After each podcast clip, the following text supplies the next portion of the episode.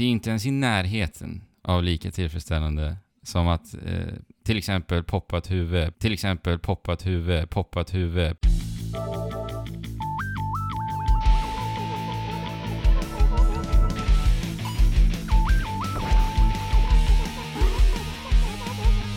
Och där så ska du känna dig varmt välkommen till Trekraften Podcast, avsnitt 64.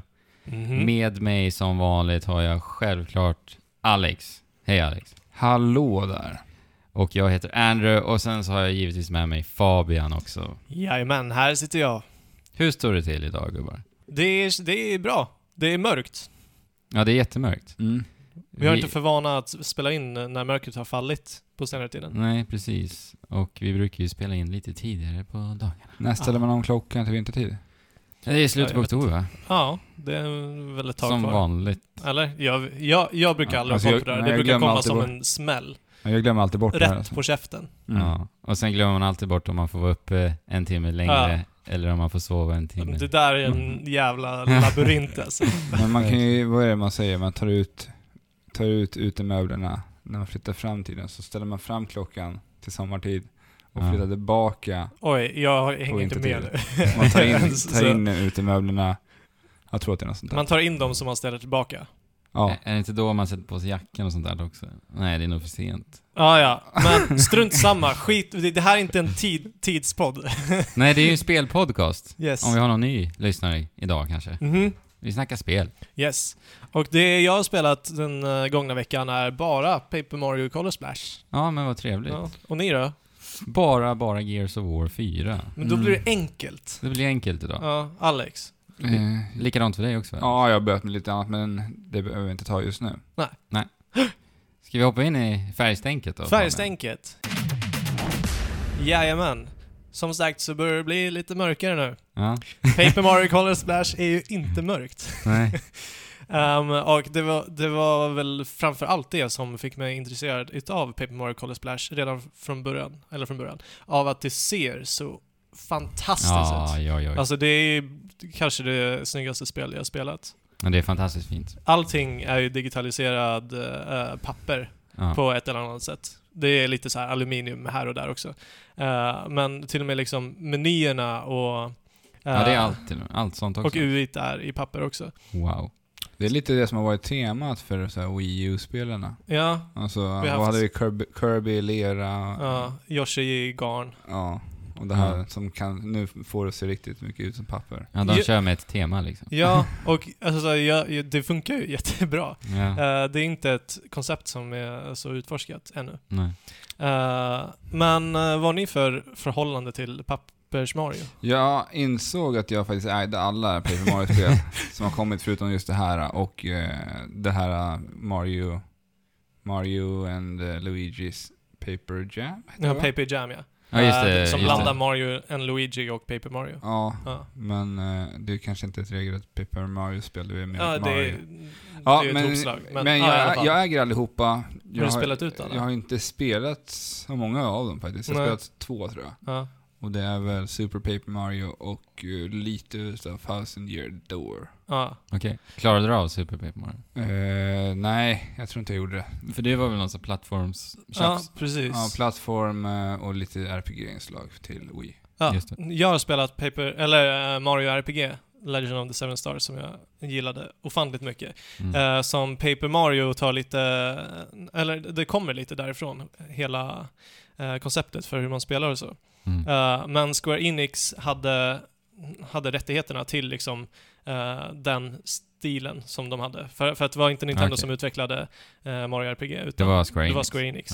Eh, så att de gjorde om det istället och gjorde det till papper när sedermera Paper Mario kom till Ja. Nintendo 64. Precis, det, det är den enda kopplingen jag har till Paper Mario. Du har Mm, spelat 64 Mario spel. 64? Nej, jag har inte spelat det, men jag har tittat på när min kompis gjorde det Ja. när jag var liten. Ja, det- alltså när det kom, jag var så förälskad i det. Ja. men sen så splittades typ eller RPG Mario upp i de här två spelserierna. Mm. Mario och Luigi som har hållit sig till bär, bärbara system hittills. Mhm. Ja. Och eh, Paper Mario som har mestadels varit på eh, stationära konsoler. Ja, men han har hoppat lite Ja. överallt. Ja, men Mm. det är ju bara väl egentligen uh, Sticker Star som är det förra. Ja. Som var handhållet va? Och Mhm. det här eh, Mario och Luigi Paper Jam. Mm. Annars är det bara stationära spel vi har sett i Paper Mario-serien. Precis. Um, och alltså, jag spelade Thousand Year Door också och älskade det. Det var helt otroligt. Mm. För att, alltså, både, eller alla, alla de här eh, Mario RPG, Paper Mario och Thousand Year Door visar liksom en, en mycket djupare bild utav eh, Mushroom Kingdom än, än liksom eh, vad vi brukar se. Hur menar du då? Att det finns nya karaktärer som är dels originella för den här serien, men eh, som i eh, Paper Mario Thousand Year Door så kommer du till en by där, där du träffar på en eh, Koopa som liksom går i en hoodie och eh, har liksom sin egen personlighet. Mm. Det är inte vilket bara de här vilket gröna, fiender eller? vanligtvis inte har. Nej, de, det är inte bara en Koopa rätt upp och ner. Och, Ja. eh, alla olika fiender har haft sina liksom eh, personlighetstyper. Mm. Eller, ja, eller det, det har funnits karaktär Ja, eh, precis. i karaktärerna, Mm. helt enkelt. Um, och när jag började spela Paper Mario Color Splash så, så blev jag väldigt besviken på att de verkar ha frångått hela, hela den tanken Mm. av att framställa eh, Mushroom Kingdom som en levande värld. Ja, det var, det var ju den farhågan jag hade faktiskt efter att vi såg spelet på Gamescom ju. Ja. När vi pratade om det. Då sa jag det att jag hoppas att det inte bara är Toads. Nej, Nej, för Vi får Toads se. har man ju sett väldigt mycket av när man Ja. har kollat på Paper Mario. Ja. och och, alltså det är bara Toads, och det är bara Toads Det är i så olika färger. Ja, alltså i spelet. alltså genom hela spelet. ja. Och eh, det tyckte jag var Men de har jättetråkigt, inga för jag roliga- hade förväntat mig någonting helt annat. De har några varianter, det är några som har scarfs, eh, det är en karaktär som har ett par glasögon, någon har någon hatt, men in, det blir inte mer ur- urflippat än så. Nej. Och alla fiender är bara vanliga fiender. Visst, de kanske står och köar till att ha ett kaffe liksom. Ja. Eh, mycket Shy Guys är det Okej. fokuserat på i det här spelet. Mm. Shy Guys och Goombas. Mm. Och Koopas. Mm. Eh, så att när jag började spela det här spelet så liksom det eh, levde inte riktigt upp till liksom vad jag hade förväntat mig. Eller framförallt velat se. Okej. Jag upplevde att din, din eh, våg, eller din båge gick fantastiskt, jag vet inte riktigt, till skitbra. Ja, jo men så var det ju. För att inledningsvis så var det så här, man, man har inte kommit ut och utforskat världen ännu. Mm. Eh, men sen så när man började göra det så eh, Okej, det var då. Ja, så Mm. degraderades det lite. Men eh, det här spelet har ju en overworld. Mm. Det är inte som eh, vad heter det, Paper Mario och uh, Thousand Year Door. Nej. Att du... eh, att det är en stor värld liksom. Som- så det är lite som eh, banuppdaterat? ja, då, men eller? precis. Som Mario brukar vara. Mm. Att det är en barn... Alltså tänk dig Mario World Ja. eller New Super Mario Bros. Så att det är, Valfritt. Mario-spel, Ja, typ. ja precis. Eh, som du går till en punkt och på den punkten så är det en bana. Men eh, du kommer aldrig bli tvungen att behöva backtracka på gamla banor och sånt? Det är lite, lite, lite sånt, men inte alls mycket. Vilket jag tycker är tråkigt, för att det är många banor som har flera så här stjärnor som man ska samla. Det handlar om att samla färgstjärnor, ja det är alltid stjärnor, stjärntema i Mario. Mm. Eh, och varje, varje färg, färgstjärna som du samlar på en bana leder till en ny väg, öppnar upp en Okej. ny väg till en. Och då Men- färgar den stjärnan väl också kartan? ja, eller det, Rent visuellt det, då vi- menar det visar så rent Ja. visuellt, men inte, inte riktigt. Nej, okej. i, rent storymässigt. Uh, st- storyn är helt enkelt att det är eh, några ondingar som har börjat suga ur färgen ur eh, liksom alla saker och alla som bor på den här ön som Mm. eh, Mario drar till för att undersöka. Ja. eh, helt enkelt. Jag tycker Och- det är helt fantastiskt hur de gör det. Det är sugrör. Ja, ja, det är Shy Guy som går runt med sugrör och Suger bara ut. suger ut färgen. Och färgen är också någon form av livs, livskraft i det här spelet. Så att Okej. när, när färgen har blivit ursugen ur dig så, uh, så, så dör du. Men om du färgas igen så återupplivas du, precis Mhm. som du var förut. Okej. Och så är det med fienderna också, att när du strider mot fiender så uh, visas hur mycket hälsa de har via uh, hur mycket färg de har kvar. Ja, riktigt snyggt Mm. representerat faktiskt. Verkligen. Livmätaren. Så färgsugande Shy Guys har Mm. alltså förstört den här... Ja, och det är ju lite mystik kring vem som kan ha gjort det, men... ja. Ja. Är det för att han vill ha evigt liv då eller? I och med att du sa att... Eh, inte, inte riktigt. Jag vet inte, ska jag spoila? Nej, nej, det ska inte. Ska inte. Nej. Ehm, men som sagt, det är inte som, som de här, det, det är inte liksom eh, ett stort äventyr med en lång röd tråd, utan det eh, varje bana är som ett litet äventyr i sig. Okej. Och det kan vara ett mysterium eh, som du ska lösa eller någon onding du ska eh, ja, döda eller Mm. ta bort färgen från eh, så att den inte ställer till oreda. Eller bara någon du ska hjälpa Mm. på ett eller annat sätt. Och eh, stridssystemet i det här är precis som det var i Sticker Stars. Att du har begränsat med attacker och de här attackerna är begränsade till, eh, de, till hur många kort du har. Till hur många Mm. attackkort Alltså som du... förbrukningsbara attacker, precis. tänk, menar du då? Ja, Mm. förbrukningsbara attacker. Så du plockar upp en hammare eller en sko. En hammare så slår du med hammaren. Uh, sko, du hoppar på dem. Mm. Eh, och eldblomma, du skjuter eldblommor Mm. på dem. Men det är fortfarande så timingbaserat som det har Ja. varit tidigare. Precis, Jag- varje attack är timingbaserad. Jag spelade ju Sticker Star och Ja. jag, jag tyckte att det var det stora problemet med det spelet. För det finns ju till exempel de här fienderna, de här äh, ska, äh, ägg, vad heter de här nu som har spikar på skalorna? Mm. Vet inte faktiskt. Ingen aning. heter, Ja, de men de som Lakitus brukar Ja, kasta precis. ut. Mm. Ja, men till exempel när man möter sådana där och jag behöver ha liksom en hammare, jag har slut på hammarkorten och liksom. Ja, alltså jag förstår att Och det, då, då var det jättefrustrerande för då säger jag, ja men jag kan inte göra någonting. Trots att han håller i hammaren ute i spelet så Ja. kan han inte använda hammaren. Ja, alltså det, det är helt sjukt. Jag, jag skulle, skulle eh, föredra om de hade liksom en standardattack som du alltid kan utföra. Att du alltid kan hoppa eller att du kan Ja, eh, alltid använda hammaren. Mm. Eh, men sen att alla typ specialattacker Är är, på kort. kort. Det, Ja. det skulle funka hur bra som helst. Men grejen är, eh, när du har de här korten så, så du använder ju alla attacker som finns tillgängliga. Alltid. Mm. För att alltså det... Om du, om du hamnar i en sån situation som Alex beskriver och du bara har liksom en superhammare så får du väl lov att använda den. Mm. Men de har löst det här problemet lite eh, genom att du alltid kan, alltid under en strid, eh, varje runda, så kan du så här, betala 10 kronor så, så kommer ett så här hjul eh, som du ska tajma så får du ett kort. Men om du betalar 30 kronor så, ser, så kan du också se vilka, vilket kort det är du liksom eh, siktar på. Ja, ja, okej. Så Eh, man kan helt enkelt typ köpa Ja, kort då? precis. Om, i- om, om du hamnar i Alex sits Ja. så är det bara att ja, i princip köpa en hammare. Och pengarna är där. inget problem, eller? Pengarna är aldrig något problem. Nej. Eh, du får pengar hela tiden. Så då med andra ord elimineras det problemet. Ja, det gör ju det. Eh, men uh, likt i Sticker Stars också så hittar man objekt tagna från 3D-världen. Ja. Eh, säg, säg att det är en fläkt som är typ det första man hittar. eh, eller, eller, eller en citron. Jag tänkte precis fråga om, om Ja. citronen, för jag har sett en citron från Color Ja. Som ser Alltså det är nog den mest realistiska citron jag har sett i spel. Okej. den är... Den är, den är ju väldigt realistisk den citronen, så man kan pressa Mm, ut jo. så surnar de här mm, finerna till. Mm, En Riktigt härlig specialattack tycker jag. ja, precis. Jag, jag måste ändå säga att Pikmin 3 har också en riktigt snygg citron. Ja men de är duktiga på alla föremål tycker jag. Ja. Alltså alla objekt. Ja, men just alltså, det här när man, får, här, får man ju, här får man ju se när den pressas, och det är det jag tycker är så Ja, otroligt snyggt. Mm. Jag har inte sett det faktiskt, det Mm. låter ju helt galet. Nej, det, det blir eh, animationer av, alltså typ såhär jätteurflippade animationer, Ja. eh, attackanimationer helt enkelt, eh, när du utför de här ja, du visade ju mig en som var helt, helt Ja, knasig. alltså det är, eh, man, jag, jag vet inte om jag ska skratta, gråta eller gömma mig under täcket Nej. riktigt när, när de här speciala, men Mm. det, det är roligt. Mm. Alltså det, mm, det känns som att det eh, skär sig väldigt mycket från Mm. den här annars Men det väldigt blir ju vackra oväntat. världen. Ja. Och då är det ju kul.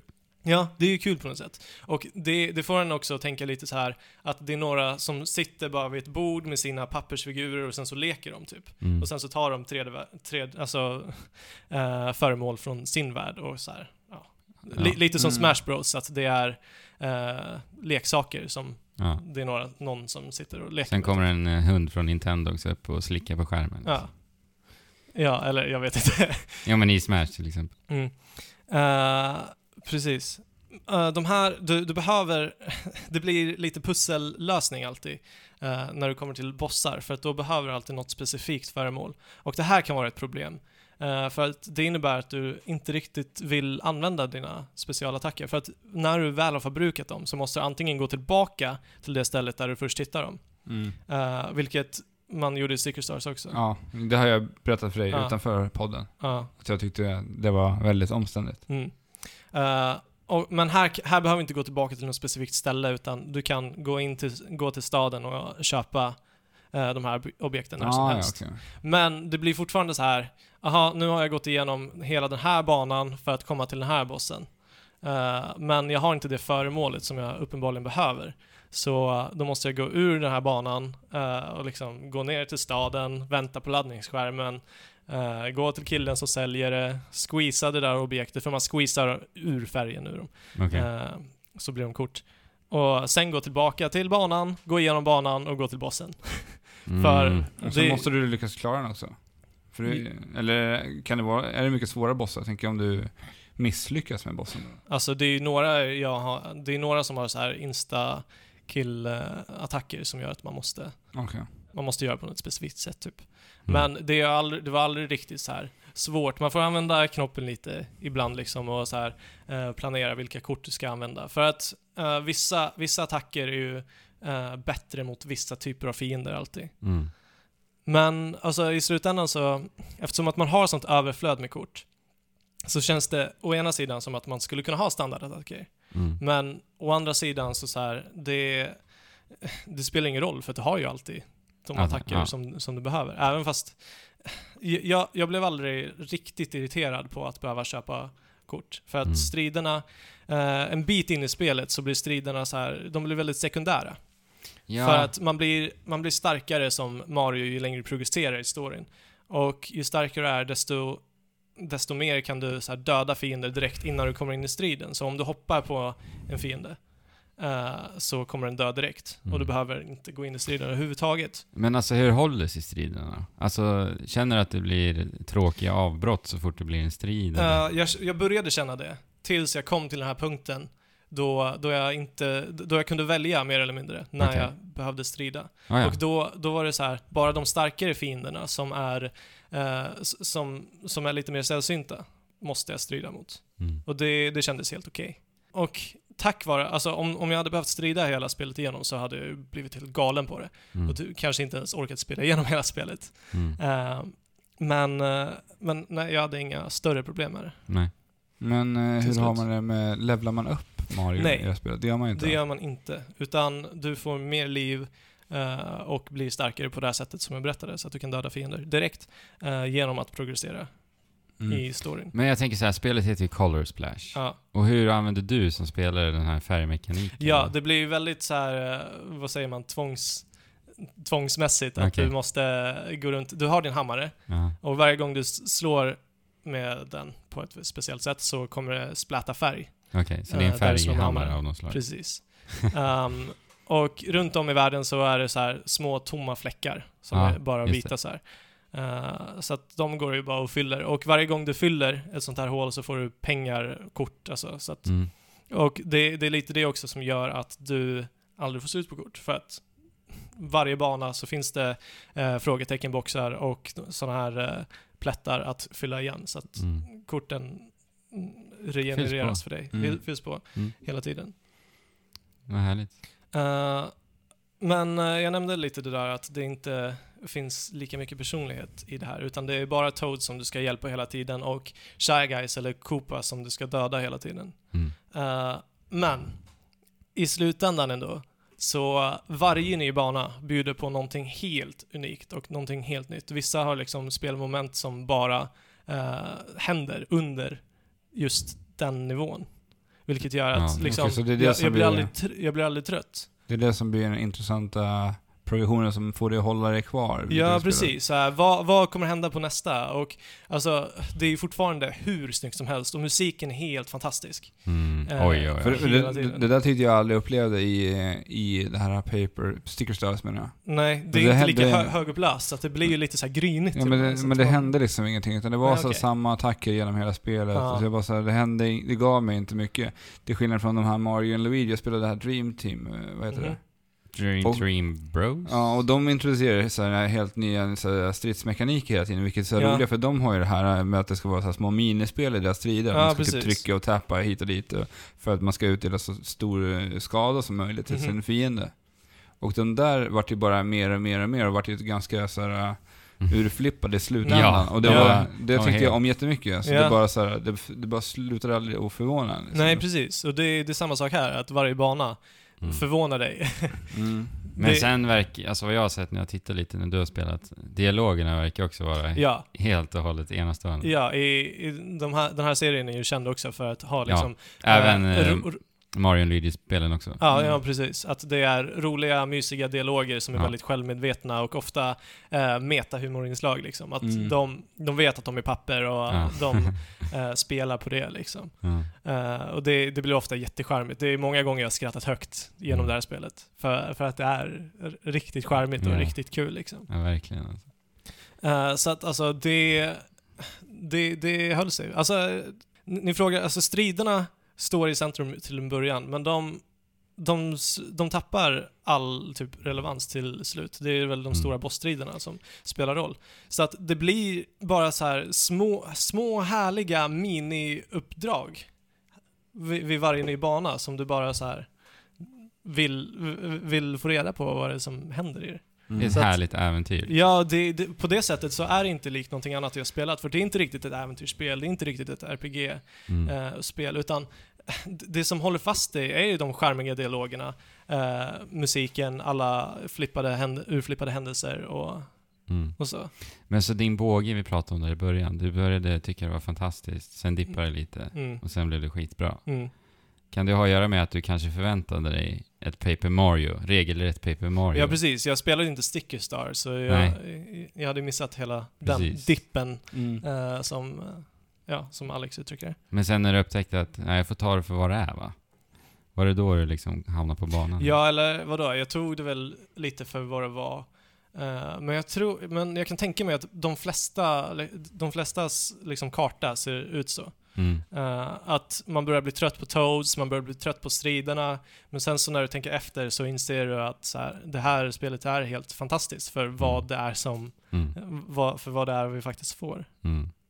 Ja, detaljrikedomen är Ja, alltså helt enorm. där också. Ja, alltså jag skrattar och jag ler för att det är så, Ja, ja det räckte ju bara att höra musiken Ja. för min del. ja. Så blev jag glad. Ja, det är ju orkestrerad musik också. Ja, helt fantastiskt.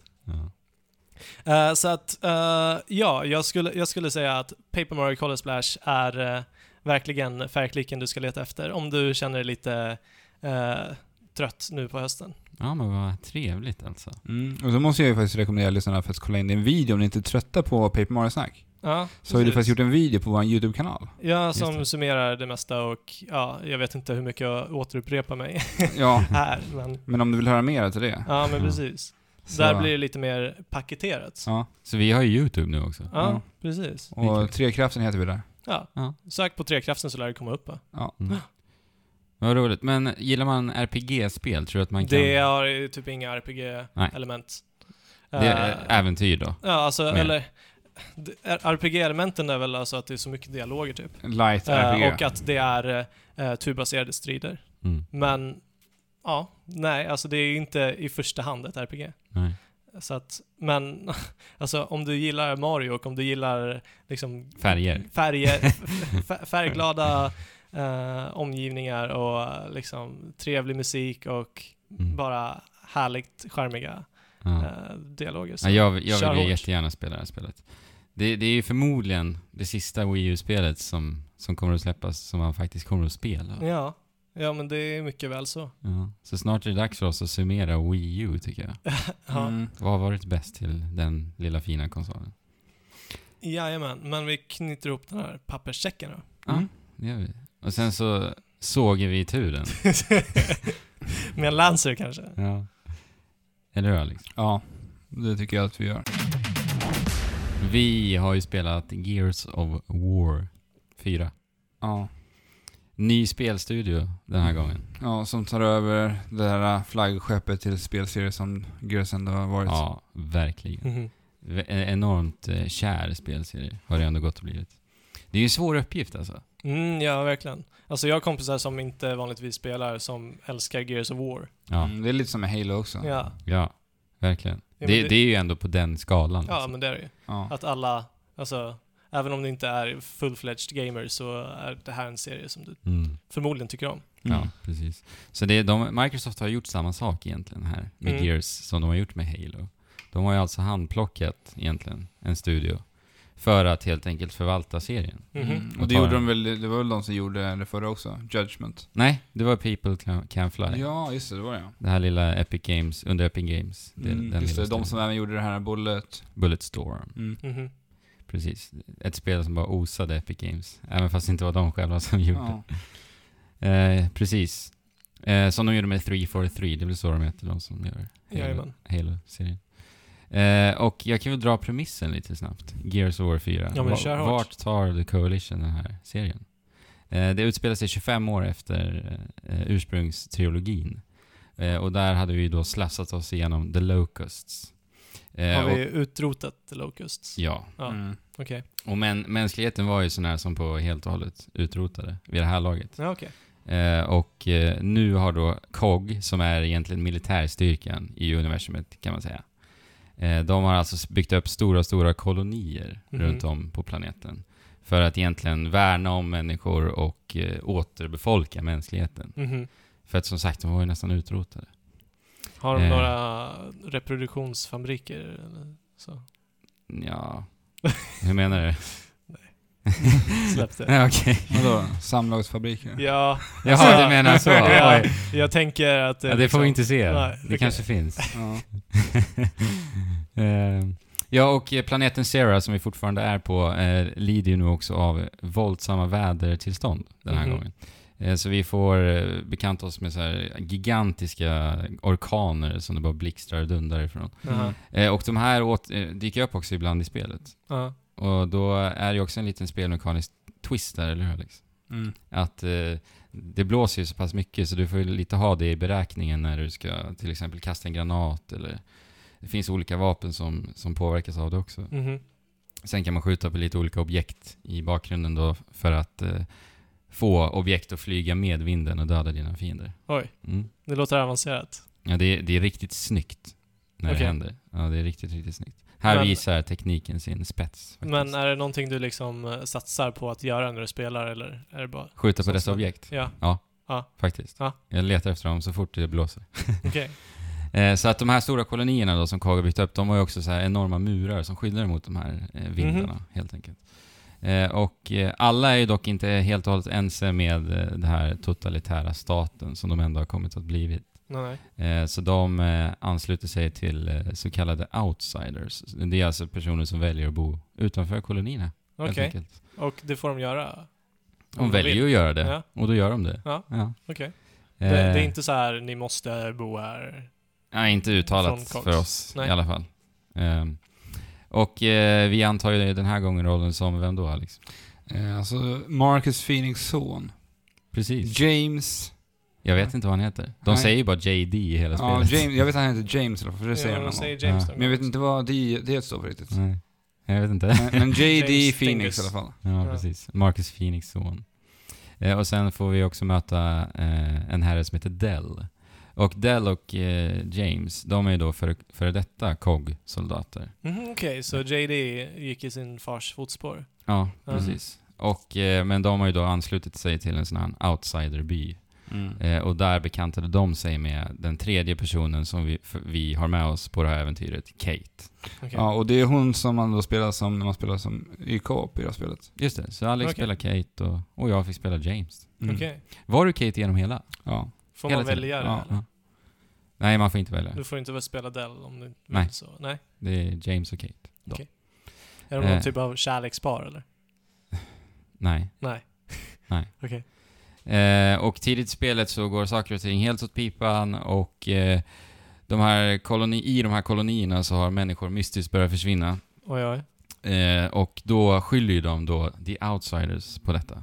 Okej. Att det är de som kanske Ja, då har just det. kidnappat. De där andra. Precis. De där som inte är som oss. Ja. Eh, så då går de till attack mot eh, oss, helt enkelt. Eh, nu ringde det här. Och då går de till attack mot oss, helt enkelt. Eh, vi lyckas stå emot dem. Natten därpå så får vi beskåda slemmiga monster eh, rädda den här lilla byn och kidnappa alla invånarna. Inklusive Mm. Kates mamma, eller hur Alex? Mm. Reina som hon heter. Det stämmer så bra Nej. så. Och Kate. nu blir det upp till oss att leta reda på henne. Jaha. Men, vi behöver ju hjälp. Mm. Du har också glömt att säga just med det, här, det statliga styret, de här som försöker rensa upp. Mm. De har ju också byggt upp robotar som Ja, de skickar ut. precis. Så det är mycket, vi, i början får vi möta de här robotarna när vi är ute Mm. och försöker ta oss in till den här äh, platsen som du pratade om. Som var, Ja, en, om- en av alla kolonier. precis. Helt enkelt. En ny fiende. Precis, de har en robotstyrka och det är Okej. de Mm. som går till attack Men har oss. de helt och hållet tagit bort liksom mänsklig, mänskliga soldater? Eller? Ja, det Ja. verkar så. Mm. Vi får inte se någon i alla fall. Det är bara robotar. mm. För som sagt, de är ju så gott som utplånade. Ja, fjärrstyrda robotar av människor verkar det vara som lite, lite grann. Jag vet inte. Jo, alltså om man tittar på, man får ju prata med hon eh, ledaren och hon kommer ju där och pratar med en, Mm. talar direkt till oss. Och av det så skulle jag ändå tolka det som att hon ändå sitter och kontrollerar denna robot ifrån Ja, jo, jo. plats. Jo, det är sant. Det är sant. Så, jo, men lite så är det. Ja, och eh, det är ju så här det kickar igång den här nya trilogin. Men jag sa ju, vi behöver hjälp. Mm. Vem är det vi behöver hjälp av, Alex? Mm. Det är ju såklart Marcus själv. Marcus Phoenix. ja. Ja. Såklart. Vad tyckte du om den scenen? Eh, ja, det var Gears igen. Ja. Det var väldigt mycket Gears igen. Med one-liners och det var bara... Lite slapstick. Lite Ja, nostalgiskt action. måste jag säga. Eh, jo, men det var det ju. Alltså, det, alltså, du och jag har ju spelat alla Gears-spel, kom vi ju faktiskt fram till när vi verkligen låt av det här. Mm. Och det... Tillsammans det, är- då. Ja, Mm. alltså det är ju ändå fint att komma tillbaka till spelserie, för att det är ändå, när kom första Gears? Det är många år sedan. Måste, 2006, 10 år sedan. ja, det är tio år sedan. Mm. För jag, jag kände det också när vi satte oss typ andra spelrundan. Alltså att jag fick lite så här äh, efter skolan-känslan. När jag kom Ja. hem och skulle sätta mig och spela Gears. liksom. Ja. Så... Ja, men jag, jag får väl ändå kalla mig själv för en Gears-veteran. Jag har ju nött varenda titel. Ja. Så att, och nu var det ändå ganska länge sedan jag spelade Gears. Så Mm. jag fick verkligen en liten nostalgitripp här alltså. Mm. Och det var ju väldigt länge sedan vi fick se Marcus dessutom. För i Eh, förra spelet var det ju Baird man fick spela. Ja, Judgment där. Mm. Ja, men alltså däremot så var den här scenen väldigt märklig för den var över så snabbt. Det var så här, vi behöver hjälp av Marcus. Sen drar man hem till Marcus och öppnar hans dörr egentligen. Mm. Och så sitter han där, så välkomnar han en hem. Mm. Och sen eh, kör vi. Okej, sen är han tillbaka. ut och panga. Och sen Ja. verkar de ha lite så- sådär relation, de verkar vara lite bråkiga mot varandra. Ja. James och... Mm, verkligen. Men Marcus backar väl aldrig på att panga lite monster? Nej.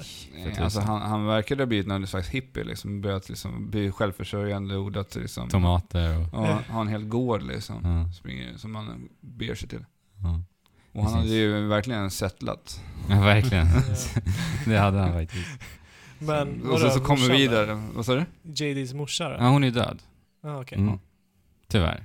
Man kunde faktiskt beskåda hennes stackars grav i spelet. Stackars Mm. Marcus. Det gjorde inte vi Alex. Jag gjorde det faktiskt själv när jag Ja, spelade gjorde det. andra vändan.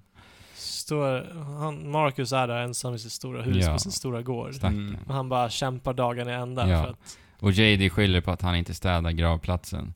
Men då säger Marcus väldigt, väldigt argsint till honom. James, du vet inte att det blåste väldigt mycket igår faktiskt. Okej. Men, eh, ja, ja. Alltså jag gillar ju ändå så här att de eh, går med den här vägen att introducera en hel ny generation hjältar, Mm. faktiskt. Så att de inte bara spelar på, på det gamla. Men det hade varit tråkigt Ja, faktiskt. men det, det är det jag faktiskt har lite svårt med med nya Halo-trilogin. De har ju nu introducerat i femman den här nya Agent Lock, men han var ju totalt vedvärdig, enligt mig, som karaktär. Ja. Eh, men de håller ändå så här fortfarande fast Men det är själva lite, storyn kring Master Chief. ja, men det är lite skillnad på Master Chief och Marcus, skulle jag säga. Marcus Inte är för ju mig, Nej, okej. Personligen, är det inte det? Nej, nej.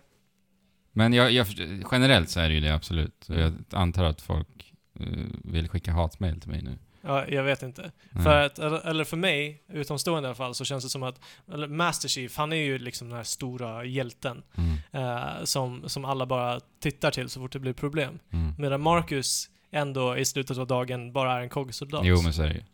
Jo, det är ju så, Så. han är representerad i spelen. Ja, Ja. precis. Fast han blir ju lite en hjälte ändå. Ja, men jo, absolut. men det blir han. Men han, han stoltserar ju inte med det. Fast det gör inte Master Chief heller i och för sig. Nej men han Mm. är, men alltså, Mar- äh, Master Chief är ju augmenterad på Ja. det sättet som att han ska vara over, over the top Ja. powerful. Jo. Ja, han är ju en fucking Spartan. Ja.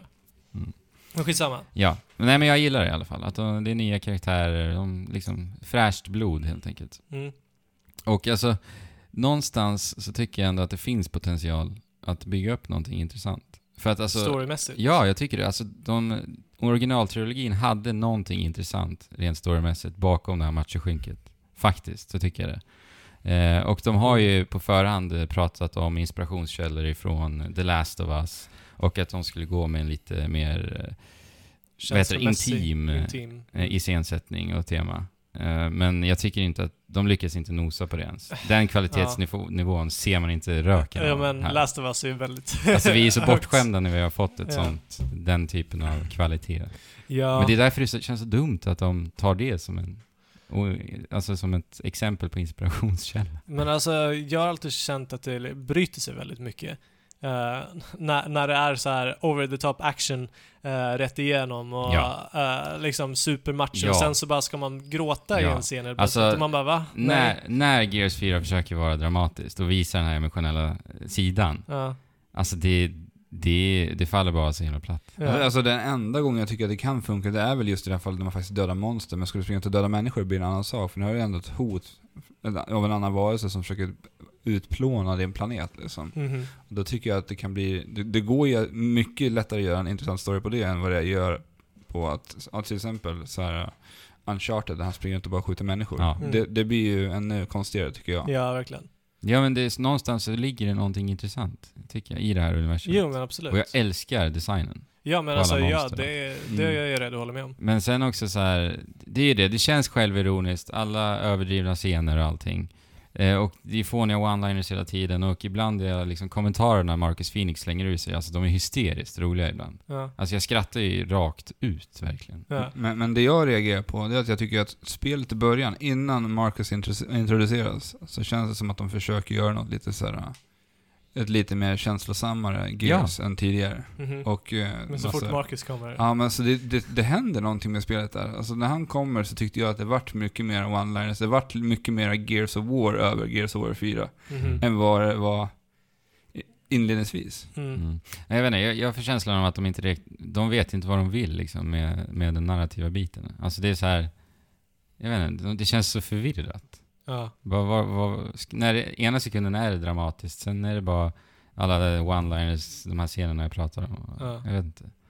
Eh, och sen för den delen så tycker jag inte att de gör ett särskilt bra jobb med att introducera de här nya karaktärerna och känna en koppling till dem. Nej, nej. Alltså det är ganska, de har sin personlighet och man liksom känner igen deras personlighet direkt. Mhm. Och jag tycker att tjejerna är ganska häftigt gestaltade. Jaha. Och det är ganska häftigt att se den skillnaden om man jämför Ja, Gears, Gears. Gears War 1 och Mm. nu.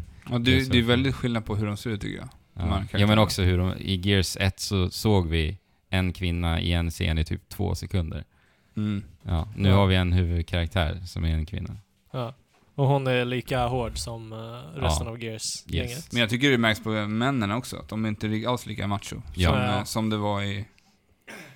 Även, Den första var ju macho 100%. Ja, så- men det, det, är så, det är så generiska karaktärer alltså. De, de känns så onyanserade och även generiska i utseendet. Mhm. Alltså James till exempel, Alex. Mm. Kommer du komma ihåg honom om ett år? Hur han ser ut? Nej, inte mer att han är Marcus son.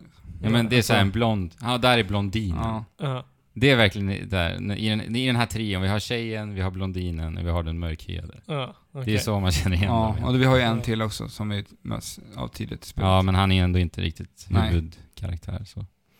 Ehm, ja, jag vet inte, det, det känns bara oinspirerat och slarvigt, Mm. helt enkelt. Eh, och eh, sen ska vi också säga att, som jag sa, så blev ju Kates mamma kidnappad här. Aha. Så det är det är liksom själva storyn i Gears. Vi ska, vi ska få ta tillbaka Kates mamma. Mhm. Så alltså själva, själva liksom moroten i resan Gears 4 är alltså, handlar alltså om en karaktär vi inte får någon som helst koppling eller relation till. Ja, okej. Nej, det enda, Det vi, känns också- det enda men- vi hinner göra är att komma till deras by. Ja, säga hej typ. Ja, säga hej, här har ni det här som ni ville ha. Ja. Vi skulle hämta någon, någon eh, slags låda till dem. Där man ska Resurser typ. Ja. Ja, Men det är ju bara dåligt narrativ. Ja. Alltså, det, de, de lider ju av det här, vad kallar man, assumed sympathy. Eh, att, man, att de utgår ifrån att vi ska kunna relatera med den här karaktären som Ja. de kanske kan relatera med. Ja. Eh, men, men de har ju gjort ett kastarbete med Ja men det har de. Det Ja. är riktigt dåligt. Men det, det är lite så här, vill de någonting mer än att bara ha en ursäkt till att skjuta slemmiga monster? Ja, det är ju frågan. Ja, det är frågan alltså. Det, det är lite som att man spelar actionfigurer bara. Ja. Och så springer man runt och sen gråter de ibland. Sen skjuter vi igen. Nej men, eh, ja. Jag tycker i alla fall att Marcus Phoenix är helt och hållet briljant Mhm. i spelet igenom. Eh, och Alex, du nämnde ju robotarna. Mm. Eh, vad heter de här nu? DBs. Ja, det gör man. Mm. Och eh, vad tycker du om robotfiender i ett Gears of War-spel? Alltså, jag, jag tycker väl att det... det, det säga ska jag att det inte bara såna här fiender vi kommer möta i det här spelet. Nej. Utan Två första akterna skulle jag säga. Ja. Så får vi möta de här. Ja. Och det är ju typ den delen som jag pratade om också. Att de, den här två första akterna där faktiskt spelet försöker vara lite mer så här uh, intimt på ett sätt. Och känslomässigt, berätta, rätt berättarmässigt. Mm. Tycker jag är just den här perioden med de här robotarna. Mm. För sen så ramlar ju Marcus in strax därefter. Mm. För vi blir ju då jagade utav de här, uh, de här statliga robotarna, KOG. Men jag tänker, vad tycker du om alltså att möta dem i Alltså jag, jag tycker att det gav en variation i spelet. Jag, jag, förstår, jag förstår att folk kan tycka att det är ja, jättetråkigt med robotar, men jag tyckte att det ändå gav en variation. För jag visste ju ändå, av att ha spelat demo på Gears of War på Gamescom i år, så visste jag ju att vi kommer få möta slafsiga monster också. Ja. Så jag tyckte bara att det var bra att ge, få mera fiende-variation. Mm. Ja, visst, det tycker jag också. Men däremot så är det, alltså de är ju så oerhört generiskt designade, så att det, jag vet inte. Det, det är robotar på fyra, eller på två ben. det är Ja, verkligen humanoida robotar. Ja, men det blir ju som en människa liksom. Ja, Du ska sikta på huvudet också Ja. och göra headshots. ja. Och det är så här, men de är robotar. De kanske inte ens behöver sitt huvud. Och varför designa robot så från första början? ja, varför ska de ha sin svaga punkt på huvudet? Ja. Det är så märkligt. Eh, men, eh, alltså, de är någorlunda roliga. Okej, om vi säger så här. Jag ty- generellt tycker jag inte att robotar är superroliga att skjuta på i spel. Jag gör inte Nej. det. Men i robotmått mätt så Aha. tycker jag ändå att det är någorlunda tillfredsställande att ha ihjäl de här. De sprängs lite härligt så här när, Aha, de, när de okej. dör och så. Men grejen är att det är inte ens i närheten av lika tillfredsställande som att eh, till exempel poppa ett huvud på en av spelets organiska fiender. Alltså, där tycker jag att vi snackar ett audiovisuellt mästerverk. Aha, Okej. Alltså det ljudet, när du poppar ett huvud i Aha. Gears of War, på en organisk fiende. Ja. Det, ja, det är magiskt. Jag tycker vi spelar upp det. Vi spelar upp det nu. Får ni. Jag vet, det är, och då blir det lite så här, hmm, det är inte lika kul att, att skjuta på Vad sjukt det hade låtit om man hade startat podden precis när du säger att det är härligt att poppa någons huvud. Ska vi göra det eller? Nej men jag håller med, alltså, det märks ju skillnad alltså, när man väl får möta de här uh, monstren då, som Ja. vi... Så blir det, men då kommer det verkligen, det tar jag tillbaka till när jag spelar Gears. Och det, man älskar ju att spränga sönder de här monstren. Mm. För det är verkligen så här. Ammunitionen i Gears-spelarna Ja, har någon slags explos, explosiv förmåga nästan. ja. För att de sprängs ju verkligen sönder. ja men det är som du sa, det känns som att kulorna har små, små bomber i sig, Ja, helt för- enkelt. Du kan ju skjuta av alla lemmar och allting på Ja. dem. Det är bara jävligt uh, köttigt och det känns verkligen Ja men det är du ju träffar. tillfredsställande liksom. Det, du får en sån härlig respons. Riktigt, riktigt härligt. Men sen också designen på monstren som jag sa. Att, alltså i, i Gears 4 så visar de återigen hur duktiga de konceptartisterna är där alltså. Mhm. Jag tycker att det är fantastiskt eh, härliga monster. Det finns ju en specifik fiende som jag tyckte var så himla cool. Det var den här snatchern, Alex. Mm. Vet du vad, hur ska man förklara den här? Det är typ en... Ja, den, Är det ödlan? eller? Ja men, ja, men en liten Ja. ödla Mm. faktiskt. Som eh, går på fyra. Har en Ja. svans som man skjuter typ ett one-hit kill sniperskott. Organiskt sådant, Mhm. vilket jag också gillar. Typ taggar då eller? Ja, Ja. en tagg typ. Eh, och sen när du blir downad i spelet, som man blir i Gears innan man dör, så, eh, så vill den här fienden äta upp dig och eh, s- ja, suga in dig i magen. Mhm. Och då är det upp till, eh, som jag och Alex vi spelar ju kooperativt, då är det upp till mig då att om det är Alex som råkar bli uppäten, då är det upp till mig att skjuta på hans mage så att Alex ploppas ut. Ja okej. Tar det för lång tid, då dör Alex. Ja okej. Mm. Riktigt, riktigt bra monster. Tillhör- Speciellt för ett Coop-spel också. Ja, verkligen. Mm. Alltså designen är helt fantastisk. Eh, sen har vi de här juvies, liksom, de här zombie-liknande varelserna. Ja, de här små kräkorna som springer. Mm, precis. Riktigt jädra ettriga och Ja. ibland Det är väldigt som- irriterande. Ap, Mhm. apliknande figurer som springer och klättrar överallt och kan ta sig upp eh, längs väggar och... Ja. De har, de har egentligen eh, ersatt de här aporna i tidigare spel. Wretches Ja. i tidigare spel. Ja, just det. Mm. Vi får, jag tror vi möter två Wretches i hela Gears 4. Va? Ja. Och ofta de har orkat lägga in alla de assetsen Ja, bara för två fiender. Det är lite häftigt. Ja, Det finns faktiskt flera sådana Ja, okej. exempel. Eh, men sen har vi också eh, de här podsen som eh, sticker dem upp lite överallt i spelet. Pods. Ja, och det är små köttklumpar, skulle man kunna säga. Små Mm. ägg, typ. Ja. Och ur de här köttklumparna, som man också kan ta skydd bakom. Gigantiska finnar. Ja. ja, okej. Det, eh, ur de här köttklumparna så kommer ju de här, Var? kläcks ut de här juvies, de här apmonstren helt enkelt. Ja. Så det är en liten häftig mekanik att ha i beräkningen där också. Att eh, sitta inte för länge bakom en podd. För att kläcks den, då kommer också Då kommer det ut, bli ännu svårare. ja, springa Ja. ut en ettrig apa. Gears, Gears eh, började ju med det här cover-based shooter också. Ja, precis.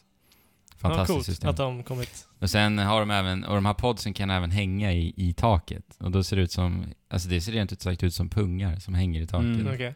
Sen kan du skjuta ner dem så de eh, slafsas och sätter sig i marken. Okej. Alltså ni hör ju så här, kött och slafs och pods som sprängs. Ja, men du gillar det- ju så. Du Ja. gillar ju Det är det. väldigt mycket, alltså rent köttig eh, level. Ja. Det är Men mycket jag tyckte kött. du, Alex, du sa en så rolig sak när vi satt och spelade här, eh, se- senast vi spelade. Du sa, alltså tänk om Locust hade haft en, en egen hemmaplanet. Ja. För de, de har ju ingen hemmaplanet, vad vi vet. Nej. Utan Men de, vadå, det är väl Sarah som är det? Ja, de bor ju under jorden. Ja. Men du sa vad sa du? Alltså att det skulle vara som en enda stor jävla köttbit bara ute i rymden. En köttklump och så här. Ja, men Ja. allt de gör är ju bara kött. Ja. Vadå, lite som Zergs i Ja. ja. Men det går att jämföra Ja. med Sarg faktiskt. Ja, det är, Vadå, de bygger organiska byggnader också på det sättet eller? Ja, men Alltså, det- alla, de- deras tunnlar liksom är ju bara kötttunnlar. Ja. Det är ju som att gå in i ett eh, monster liksom. Ja. Ja, okej. Precis. Men de har väl lite så här hive mind också? Ja. Att, att de inte är egna individer utan alla, alla samarbetar för att, Ja. Mm. ja, som bin typ. Jo, precis. Men eh, ja, jag älskar de nya fienderna. Jag tycker de är helt fantastiska. Förutom robotarna. Eh, och sen tycker jag att AI är skitbra också i. Gears 4 för att de sätter mer press på en. De känns lite mer aggressiva. Eh, så att du, du, det uppmanar till ett, eh, ja, ett mer offensivt spelande och lite mer Ja, då menar du rör. AIn på Ja. fienderna? Ja. För AIn som vi har med oss? Nej, jag menar fienderna. De, de, eh, Värdelösa. men alltså, de är jätteduktiga på att reviva en. Ja. Mm. För att så fort man är nere så kommer de direkt.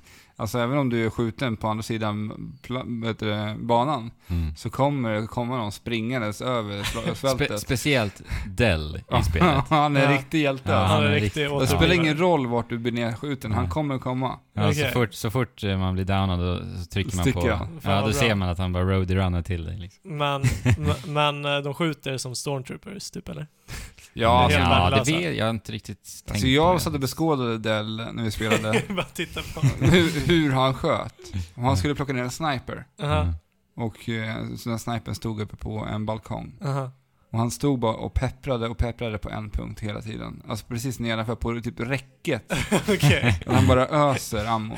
Okej, det är så. Då är det Stormtrooper-klass. Ja. Men alltså, det var ju i alla fall- i alla fall i rätt riktning. Alltså Ja. det var ju ändå en loc- Locus, eller vad man ska kalla de här bakom, Bakom där ja. Mm. ja. som eh, sitter och gömmer sig. Men då är det inte så bra om, de, om AI inser att han har att skjuta på podsen när det är fiender där bakom. Nej. Men det kanske de inte gör. Nej. De Så säger ju alltid don't, 'Don't pop the pods' Okej. Mm. hela tiden. Eh, men ja, det blir, det blir ett mer rörligt spelande Mm. på grund av AI. Det finns ju också fiender som liksom hoppar på skydd, på eh, dina skydd som du tar. Mhm. Så att när de hoppar på ditt skydd så blir du också lite yr och slås bort från skyddet. Okej. Ja, så där måste man verkligen vara rörlig på just de fienderna. Så Gears försöker locka dig bort ifrån eh, cover. Nej, inte hela tiden. Alltså Nej. det är olika fiender. Och, Ja. ja. De, det är inte samma fiender hela tiden. Nej. Så det är lite varierat. Men känns det som att de utvecklar det konceptet Ja. som de började med? Ja, Ja. det tycker jag. Det är ingen, det är ingen så här, de evolutionerar inte Nej. så, men Steg i rätt riktning kanske? ja, de bara Ja. vidareutvecklar det. Men alltså för mig är ju ändå stommen i Gears spel, spelmekaniken. Mhm. Det är ju där det verkligen skiner som, som, eh, som, solen. starkast. Ja. Eh, Och Gears 4 känns lika vasst. Eh, Det är väl kanske det vassaste Gears hittills, Jaha. skulle jag ändå säga. Eh, Lite snabbare som sagt, och de har också en ny mekanik där du kan dra dig till fiender när du sitter på ett skydd. Så har du en fiende på andra sidan av skyddet Aha. kan du trycka med ett enkelt knapptryck eh, på X i det här fallet. Så slänger du över skyddet och drar dig till honom. Och Mm. då har du en, eh, kanske en, några sekunder på dig att göra en sån här avrättning med en kniv. Ja, Okej. Ja, och sen är det sådana enkla grejer som att du, kan- du är lite mer flexibel när du springer. Du kan trycka på B när du rör dig mot ett, mot ett cover då. Ja, För att hoppa över, som gör att Precis. du liksom kan ta dig fram lite snabbare. ja Mhm. exakt. Jag, jag älskar de här nya mekanikerna. Det- Små enkla grejer liksom. Ja, små enkla grejer. Och speciellt i spelets versus-läge så tycker jag att det här kommer... Det, ja, men det, jag ser, det kommer in en ny dimension i Mhm. tänket lite. För att jag blir fortfarande lika överraskad när jag ser att någon så här, sparkar till mig på andra sidan skyddet för att han har hoppat över. Mhm. Men jag antar att det har lite med eh, vana också att göra, såklart.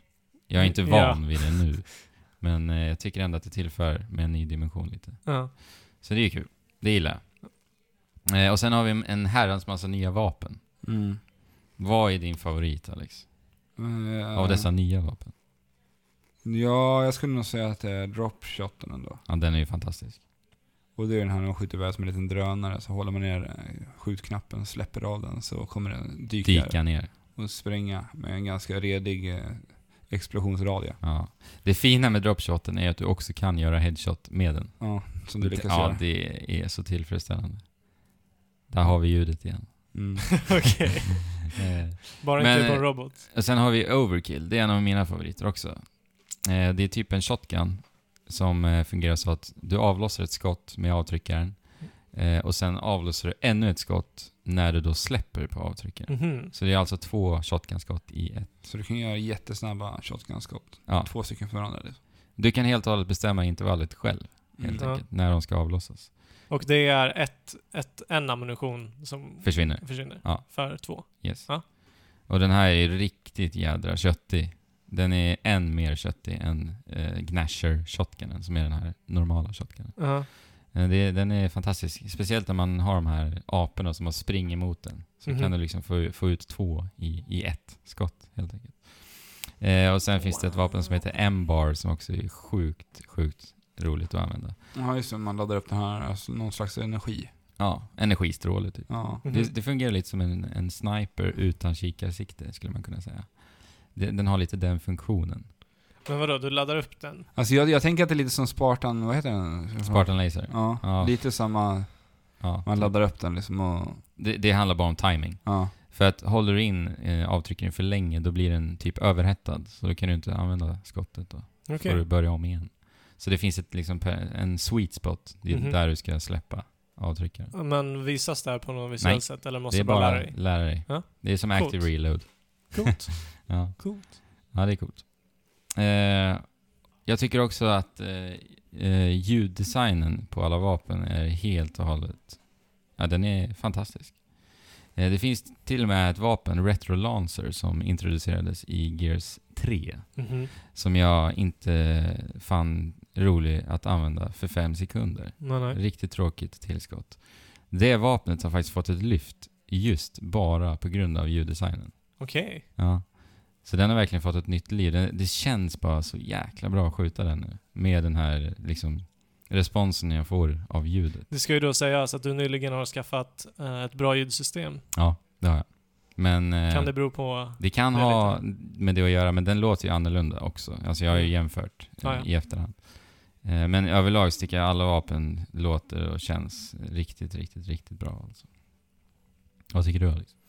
Eh, jag har ju inte spelat det här med något speciellt bra ljudsystem. Jag har ju kört från min, mitt vanliga tv-ljud. Så jag har inte direkt fått en jättebra känsla för ljudet just av den anledningen. Nej, Alltså, jag skulle inte känna att det är den allra bästa att sitta med hörlurar. Mm. Men jag har inte haft möjlighet till det. Nej, okej. Ja, det, det är fantastiskt bra i Gears 4. Men det är, det är en eh, härligt eh, varierad vapenarsenal. Som alltid med Gears of War-spelen. Hur står det sig om du jämför med Ratchet Clank typ så? Ja, det står sig alldeles utmärkt. Ni gör det? Ja. Ja, det har ju blivit Coolt. lite mer åt det hållet. Alltså. De Ja, har det- gått bananas. De har till och med nästan lånat ett vapen ifrån just Ratchet Clank också. Mm. Det här Buskill-vapnet. Buskill, ja. Just det. Ja, Som det skjuter iväg så här disco-kulan. såg- Så klingor, stora. Ja, som Ja, studsar och Som reflekteras mot väggarna. Ja. Så du kan bara slafsa sönder allting som kommer. Ja, Coolt. precis. Så det, ja, det går att jämföra med Ratchet Clank just i vapenensemblen faktiskt. Jag hoppas bara att de kan gå lite mer bananas med vapnen. Introducera ännu mer sådana här urflippade, galna vapen. Jo, men känner ni Mm. att det är liksom... Nå- Någonstans så måste det ju antingen bli mer urflippat eller mer känslosamt.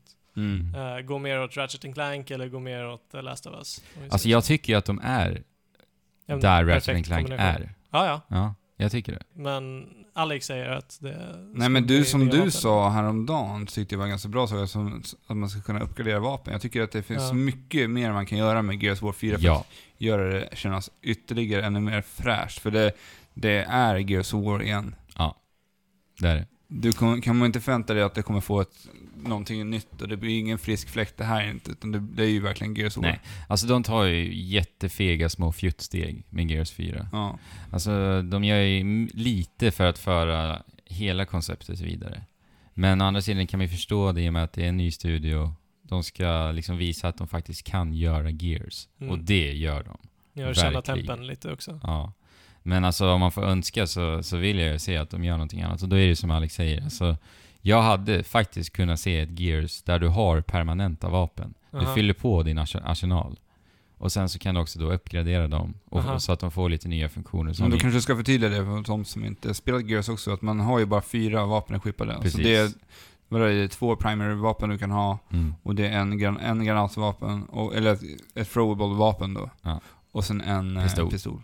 Precis. Och eh, det är hur banan är designad som... som Styr vilka vapen du ja, använder. precis. Mm. Ja. Möjligtvis att man skulle kunna liksom plocka upp ammunition till vissa specifika vapen. Eller att du plockar upp Exakt. vapen och sen så har du det som är fast vapen. Men Ja, att det kan vara fortfarande har låsta. Exakt, det kan ju vara så de styr Mm. lite designen.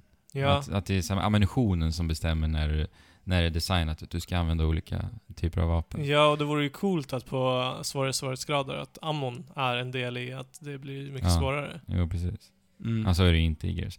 Men faktiskt så har jag upplevt att ammunitionen har varit... De har varit väldigt snåla med den. Mm. Det är, Det är ofta faktiskt vi har märkt att jag har ingen ammunition. Ja, det har de faktiskt gjort. Balanserat n- något otroligt snyggt. Ja. jag tänkte på det många gånger. Alltså det var, var specifikt en... eh, nej, det var faktiskt flera tillfällen som vi stötte på det här. Att det Mm. var verkligen så här, det var på håret att ammunitionen precis räckte. Ja. Ja, okej. Men ändå så var det så här perfekt liksom utdelat längs banorna. Ja. Med liksom ammo packs.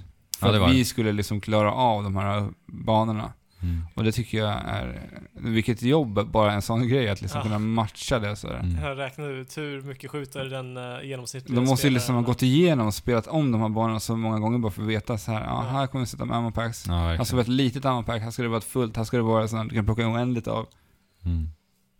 Ja, det är, det är riktigt bra designat. Men det blir ju designat så, så att du, det motiverar dig att använda alla typer av vapen på något sätt. Alltså Någonstans. så fort jag ser ett nytt vapen, då plockar jag upp det. Det är så? För alla vapen är roliga att använda. Ja, ja. Ja. Det är riktigt gott betyg. Ja. Men så tycker jag att alla Gears-spel har varit Ja. faktiskt.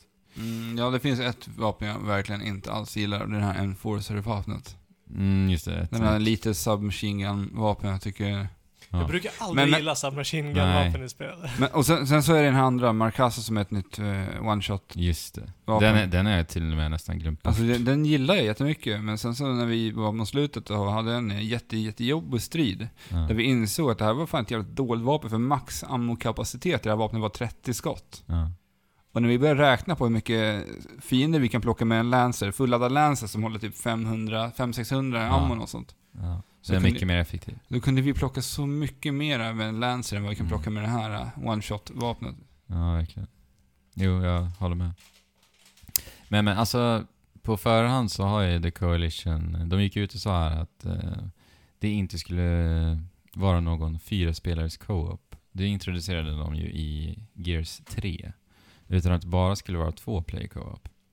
Och där fick ju jag lite, lite förväntningar, måste jag säga. För att då tänkte jag att de liksom på riktigt skulle så här skräddarsy en upplevelse för två spelare. Mhm. Eh, men jag upplever att de gör väldigt lite med just co-op-biten faktiskt. Och där är jag ändå lite besviken alltså.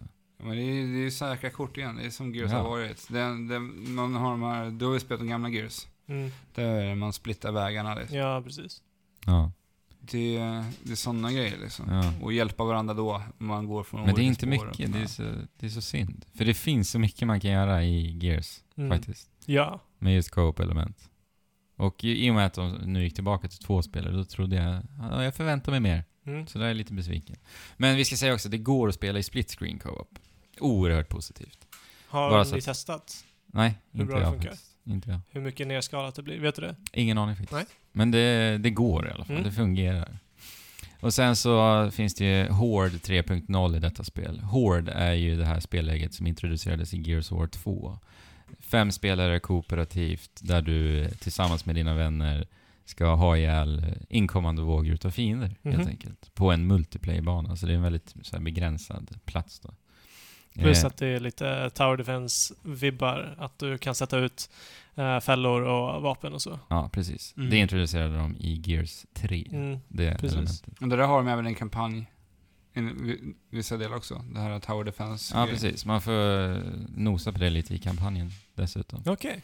Eh, men i Gears 4 är så fint för att där har de då introducerat klasser. Så då finns det fem olika Aha. klasser. Alla klasser har också unika förmåner. Eh, som gör... och det- Så det, det är mycket så här förberedelser till skillnad från tidigare. Eller mer. Så att jag, det är så här som att man... Man liksom... Kommunikationen börjar även innan du faktiskt avlossar ditt första skott. Jaha. Det tycker jag väldigt mycket om i Horde 3.0. Okej. På vilket sätt då? då? Nej, men man måste planera. Jaha. Just för att det är olika klasser. Du har dina, din bas du måste bygga upp.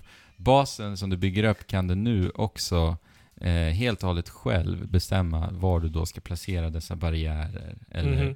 de här stationära maskingevären, eller vad man ska kalla det. Men kan du typ när som helst byta klass på något sätt? Nej. Nej? Kan du inte. Okej. Mm. Men då känns det, Det är därför jag menar att kommunika- kommunikationen måste ske innan o- även också. Men hur funkar det när du kör med alltså, spelare online som du inte känner? Det funkar inte jättebra. Nej. Eh, jag, jag har ju fått privilegiet att spela det här spelet eh, lite i förtid. Och det har varit en hemsk upplevelse när jag har begett mig ut online. För att spelare som spelar Gears 4 på förhand för mig nu, de har varit helt och hållet vedervärdiga. på, Mm. alltså då, dåliga spelare? Ja. bara. Alltså, Fabian, du tittade ju på mig när jag spelade här om ja. Det var nästan pinsamt. Ja. Alltså, jag fick ju, alltså helt ärligt, jag fick göra allting själv. Ja. Och så fort du råkade dö så, så föll de andra som flugor. Ja, som flugor. Så att, alltså, h- hård på casual, Ja, vi spelade på... Ja, precis. På det lättaste. jag spelar ju på det lättaste just på grund av detta. Ja. Att jag vet att det skulle aldrig gå vägen annars. Så att på förhand, eller jag kan egentligen inte ge en riktigt rättfärdig bild utav Horde. Jag har haft en riktigt, riktigt trevlig session där jag fick uppleva det jag pratar om eh, i läget. Mhm. Men annars så har det inte varit jättekul. Alex, har du spelat något online? Eh, jag tycker att Gears i multiplayer, framförallt Versus, har aldrig varit min kopp te. Hård har jag liksom, jag, jag vet inte, jag har inte haft, eh, jag har aldrig liksom gillat det där läget riktigt. Nej. Jag har provat det förut, men jag känner att det, det har inte gett mig så jättemycket att spela Nej. mot vågor av AI-karaktärer. Det var likadant som den här Halo ODST som var fokuserad på typ Firefight. Ja. Ja, Mm. och jag, jag, jag diggar inte det överhuvudtaget. Jag har Ja. aldrig liksom gillat det. Jag förstår inte poängen med att Nej, liksom, alltså det finns Nej. ingen poäng. Nej. Nej. Det är helt och hållet meningslöst. Jag satt ju och tittade på det och bara, vad är syftet med det här? Ja. När det blir kul. Det, Ja. alltså, ni, ni kan jämföra det med Destiny faktiskt. Tänk er den här eh, härliga fighten vi hade i House of Wolves där, ja. mot Skolas. Alltså det, när det blir så intensivt som det faktiskt blir i Horde, och den här kommunikationen måste, måste ske. Ja, Det är då det är ja men då bäst. behöver du ju ett, Mm. ett fullt lag. Ja. Det är då det är kul. spelare. Precis. Ja. Och eh, som sagt, nu kan du också bestämma platserna vart du ska placera dina barriärer och Men, men liknande. hur, du står fortfarande stilla på en punkt, du rör dig liksom aldrig framåt i Horde eller? Nej, det är ju en multiplayer-karta, liksom. så att... Du håller det som ett fort liksom, sen så Ja, fast i Gears, i, i Gears 4 så kan du bestämma vart du ska placera Ah, din okej. bas. Och du kan förflytta den under vägen också. Okej. Eh, men jag gillar att, eh, som jag sa, att du nu kan förflytta allting. Det öppnar upp till mer experiment. Du kan vara lite mer kreativ hur man ska liksom stå emot sina fiender. För förut så var det ju helt och hållet förbestämt. Mm. Mhm. Vilket är skittråkigt egentligen. Så nu kan man säga, men vi provar att sätta upp tre turrets, får vi se hur det går. Ja. Eller nästa gång kanske man gör någonting helt annat. Det är lite kul. Ja. En härlig nyhet. Ja, Versus-läget är likadant där. Det, det har varit så mycket service-strul. Inte likadant, ursäkta. Versus-läget har det varit jättemycket service-strul, så att jag har faktiskt inte spelat det mycket alls. Så det tänkte jag faktiskt återkomma till nästa vecka. Mhm. Sen när jag har spelat det lite mera. Nu när det har släppts lös för allihopa också, då är det lite enklare. ja, så att du känner att du inte kan hålla händerna ifrån Gears än, riktigt? Nej, nej. Även fast du klarat kampanjen? Nej, nej. Vi kan säga också eh, Versus-läget rullar ju 60 bilder per sekund, vilket är lite trevligt. Ja. Det känns Mycket. riktigt härligt faktiskt. Jag har ju också spelat PC-versionen. Funkar helt utmärkt. Jättebra fungerar den. Xbox Play Anywhere? Xbox Play Ja. Anywhere. Så planerar du att spela det på PC så go for it, för det funkar jättebra. På Och- din dator i alla fall? Ja, på min dator i alla fall. Det är ju PC. Eh, Men Xbox One, Xbox One-versionen är också jätte, jättebra. Ja. Rullar på hur bra som helst. Det är ju 30 bilder per sekund i hårdläget och kampanjen, men det, det är ja, stabilt och riktigt, riktigt välpolerat. Faktiskt. Vad tycker Mm. du om det? Liksom? Alltså hur det rullar, hur det flyter? Ja. Jo, alltså jag tycker att det känns Gears, alltså precis så som jag minns Gears. Gears för sin tid var ju så mycket före sin tid. ja. Och det, det, jag, jag, det är så jag minns Gears. Mm. Ja men alltså det, ja, Gears, det var ju så imponerande när det kom. Jag, man blir ju inte, det är inte så haktappande på samma sätt.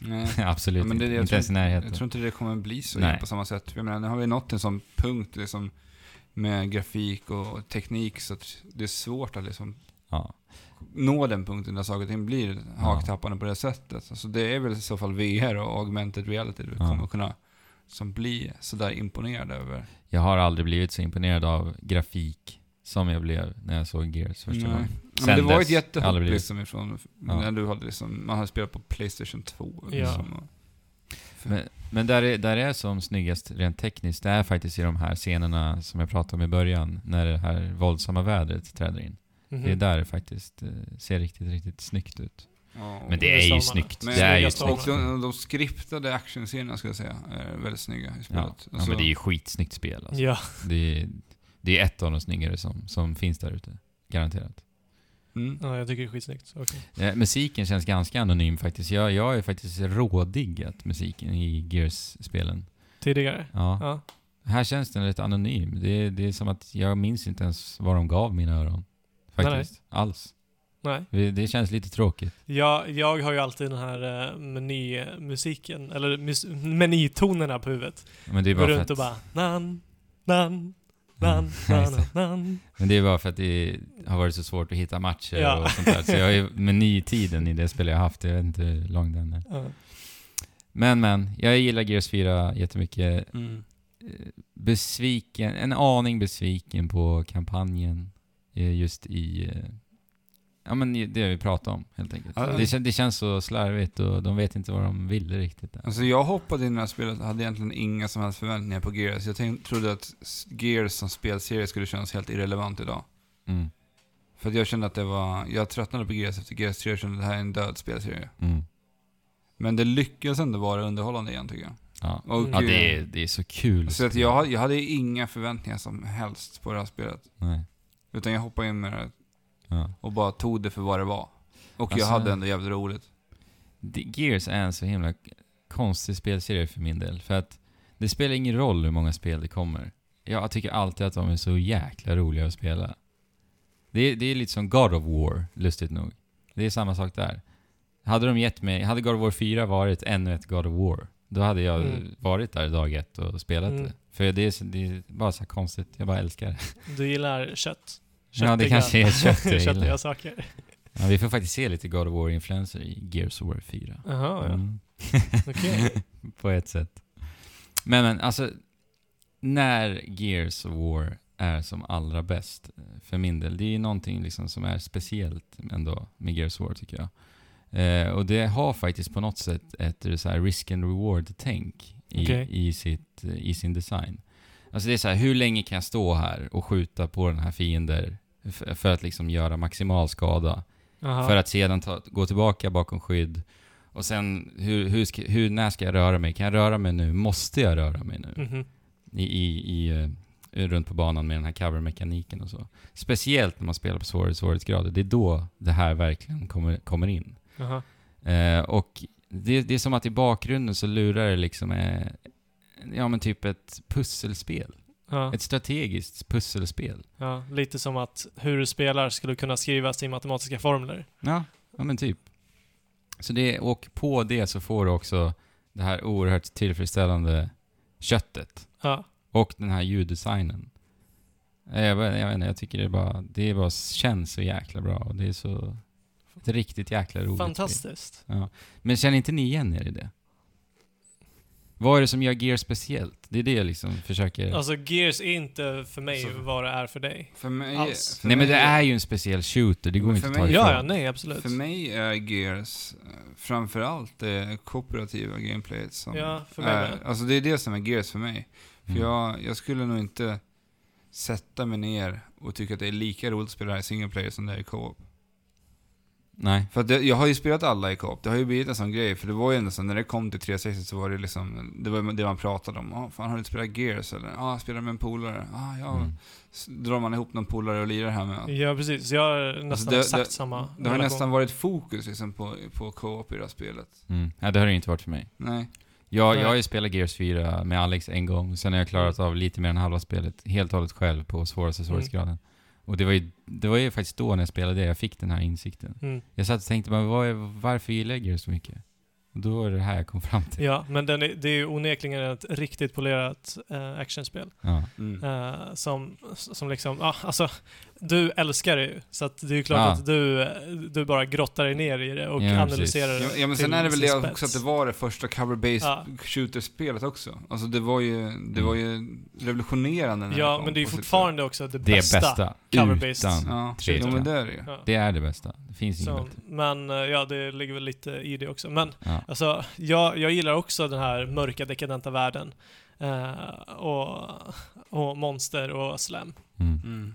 Alltså, Så att, alltså, det tilltalar ju mig, men ja. Mm. vi satt och pratade just om det när vi var nästan klara med spelet, alltså just monster i spel. Ja, Mm. alltså varför, alltså, alltså speciellt skjut, skjutarspel. Ja, men Det- alltså, så vi bör babbla på det där, och just designen, monstren i det här. Alltså hur de här skulle kunna designa ett monsterspel. Ja. Och att vi kan ta det liksom till nivån att vi, vi är monster, alltså ett spel där du Ja. får spela som monster. liksom. Alex, du kommer med en helt briljant idé på Ja. ett monsterspel. Ja. Alltså tänk dig, att, tänk dig att du skulle liksom föda, alltså spela som ett monster, och du, du spelar det här som ett ungt monster. monster. Ja, nytt fött monster. Ja, Och du ska liksom ta dig igenom, du ska växa och bli större.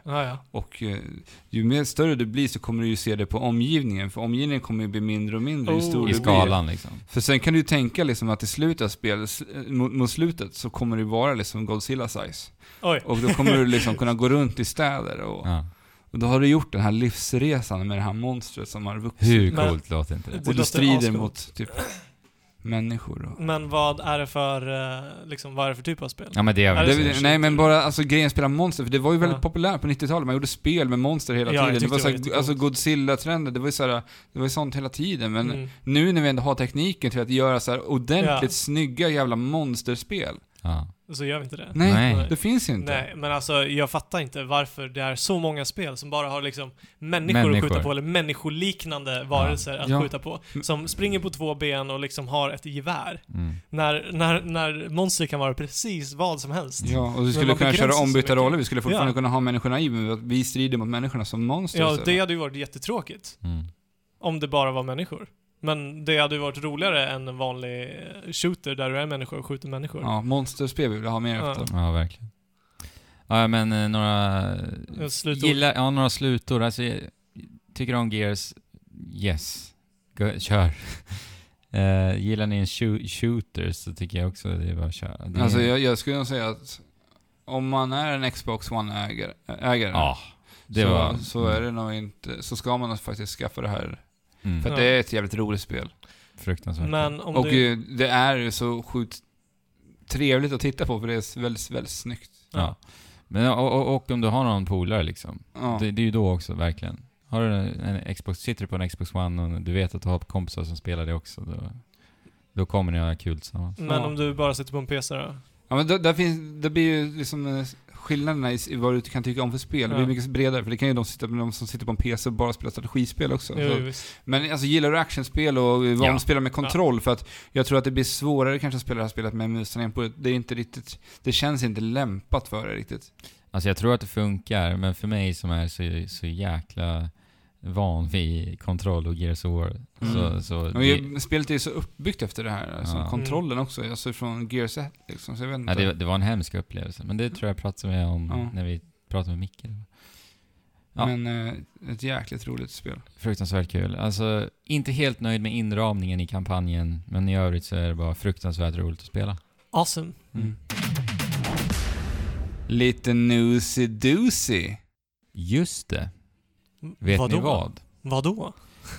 Det har faktiskt eh, uppdagats en härlig nyhet här i veckan Ja, så vad är det för nyhet? gällande Gears of War. Gällande Gears of War? Jo, det är så att Gears of War ska komma att bli film.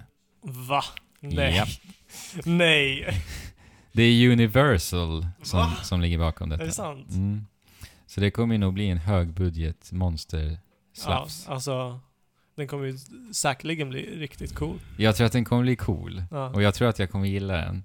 Jag, hopp, jag hoppas att de kör med det här självironiska nu. Ja. Och inte på samma sätt som i Gears 4 nu krockar med att de ska ha den här emotionella Nej, resan precis. samtidigt. Alltså, det, ja, det första jag tänker på då, det är ju typ Pacific Rim. Ja, det, är- det är en, Jättebra jämförelse. det är en guilty pleasure-rulle liksom. Jag, jag älskar Pacific Rim. Den är, Ja. den är löjlig och det är bara jävligt macho och Ja. skit. Alltså, den är ju töntig liksom. Ja, men verkligen. Men eh, det är väl så Gears skulle göra sig bra på film. Ja, Liksom. jag tror Ja. det. Det skulle vara perfekt för Gears. Ja. Det är bara så här löjliga one-liners som man kan sitta och skratta åt. Ja. Ja. För jag har en sån här scen från Pacific Rim när en jävla, så här, jävla mech-robot som ska dra... Ja, den, filmen handlar ju om så här robot, man har byggt Ja. upp jätterobotar som ska boxas emot liksom Ja. stora monster. Alltså man har ju inga, inga vapen. Nej. Och då är det en scen när man får se någon greppa tag i en sån här kaiju-monster som han laddade slag emot och sen så har han så här raketer på armbågen. Han säger Ja. så här, 'Rocket elbow' och sen bara gasar han med rocketen och bara knockar ut honom. Ja. Och man sitter där, den, den unga jag sitter där och är så jävla glad och sitter och applåderar inombords i hjärtat. Ja. Samtidigt som det känns lite löjligt att säga så här, fan den här filmen var riktigt bra alltså. Ja. Men det får se vad det här blir. Universal alltså. Ja. Det kommer ju pungas in eh, kosing i det. ja, men precis. Utan tvekan. Precis. Och då, då finns det ju en risk att det kommer se härligt ut. Mm. I alla fall. Ja, vi får Mm. hoppas på det, inte risk då. Jag kan ju utlova redan nu att det Ja. kommer bli YouTube completions när man kommer samla one-liners ifrån den här filmen. Definitivt. Ja, Får se om Marcus kommer vara med. Tror- Ja, jag det tror- får vi se. Ja, det får vi se. Undrar om det blir samma röstskådis då? Ja. För Oj. det som är lustigt han, konstigt. De kanske sätter in en uh, skådespelare som blir dubbad utav... du kollar väl på Adventure Time? Ja, För du vet han hunden i Adventure Ja. Time? Det är samma Ja, röstskådis jag som. Marcus Phoenix. helt sjukt. Mm. Ja. Resident Evil 7 och Arkham, nej, Batman VR Ja, kommer alltså att bli Nej, Arkham VR. ja just det, Arkham det. Arkham VR. Ja, det. Batman. Batman in the Arkham virtual reality experience kommer att bli tidsexklusiva. Till PSVR då. Ja. I ett år. Mm. Ett år. Vad säger vi om det här då? Ja, ja, vad säger vi om det här? Mm. Jag tycker att det här, jag, jag förstår varför kanske Sony vill göra det här, man vill hålla på det här, för att man tror kanske att tiden är kommen att liksom fånga den vanliga köparen till att skaffa VR nu. På grund av ganska tunga titlar. Liksom. Ja, Mm. men det är ändå etablerade spelstudios. Vi har ju ändå så här Rocksteady som sitter och gör det här. Vi har Capcom Ja. som sitter och gör Resident Evil 7. Mm. Eh, etablerade varumärken båda två. De är Ja. ändå väldigt starka.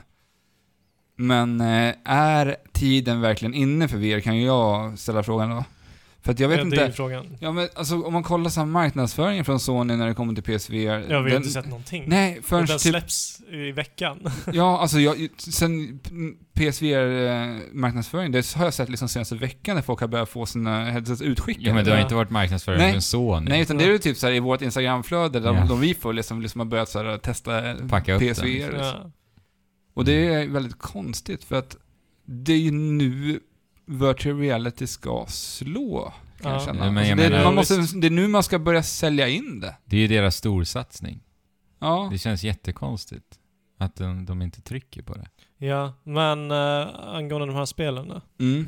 Eh, Du pratade ju lite Alex om att du tror att det missgynnar VR. Ja, jag tänker att det gör det. Just på grund av att det är idag, 2016, så behöver alla uppleva VR. Det vill säga För- alla behöver få tillgång bli- till ja. de här Ja, spelen. precis. För jag menar, då, då, nu har vi ändå, vi har ett gäng olika plattformar för VR. Vi har ju då Playstation eh, VR, vi har ju Oculus ja. och vi har HTC Vive. Alla Ja. har exklusiva titlar. Mm. Mm. Som, bara, du som du bara kommer kunna komma på vissa olika plattformar. Mm. Mm. Jo, visst. Och eh, det här är ju, jag tycker att det är ändå så här idiotiskt att hålla på så här, för att, mot hela teknologin också. Jo, För att det, alltså, menar, Oculus och HTC Vive finns båda på PC. Att man Ja. ska hålla liksom exklusiviteter däremellan tycker jag är väldigt ja, det är märkligt. ju konstigt. Eller i alla fall mellan eh, Oculus till HTC Vive. Ja. För att det är liksom, tekniken kan, alltså tekniken i HTC Vive är bättre än vad det är på Oculus. Att alla Oculus-spel skulle faktiskt gå att spela Ja men de går ju det. Det är, det är inga problem överhuvudtaget att liksom kunna spela dem på är- vilken plattform du vill. Men sen så är det ju liksom ett företagsklimat där det handlar om konkurrens och Jo, eh, ja, utveckling. Och Men- men jag jag- tror att det här Det är liksom, sant. att, att Sony gör det här tvingar lite Oculus att ta initiativ, eh, att få spel eh, liksom tillverkat till sig. Och alltså, nu ser vi ju att Epic och eh, Red Dead Dawn. mm, Red Dead Dawn ja, gör spel till Oculus som är exklusiva till de, de titlarna. Ja, du menar att konkurrensen behövs? Ja, lite. kanske. Ja. Alltså annars så kanske, kanske det bara står still Och i... blir de här i indie-titlarna... ja, precis. Så Jo, det och det blir bara liksom ett, ett stilla hav.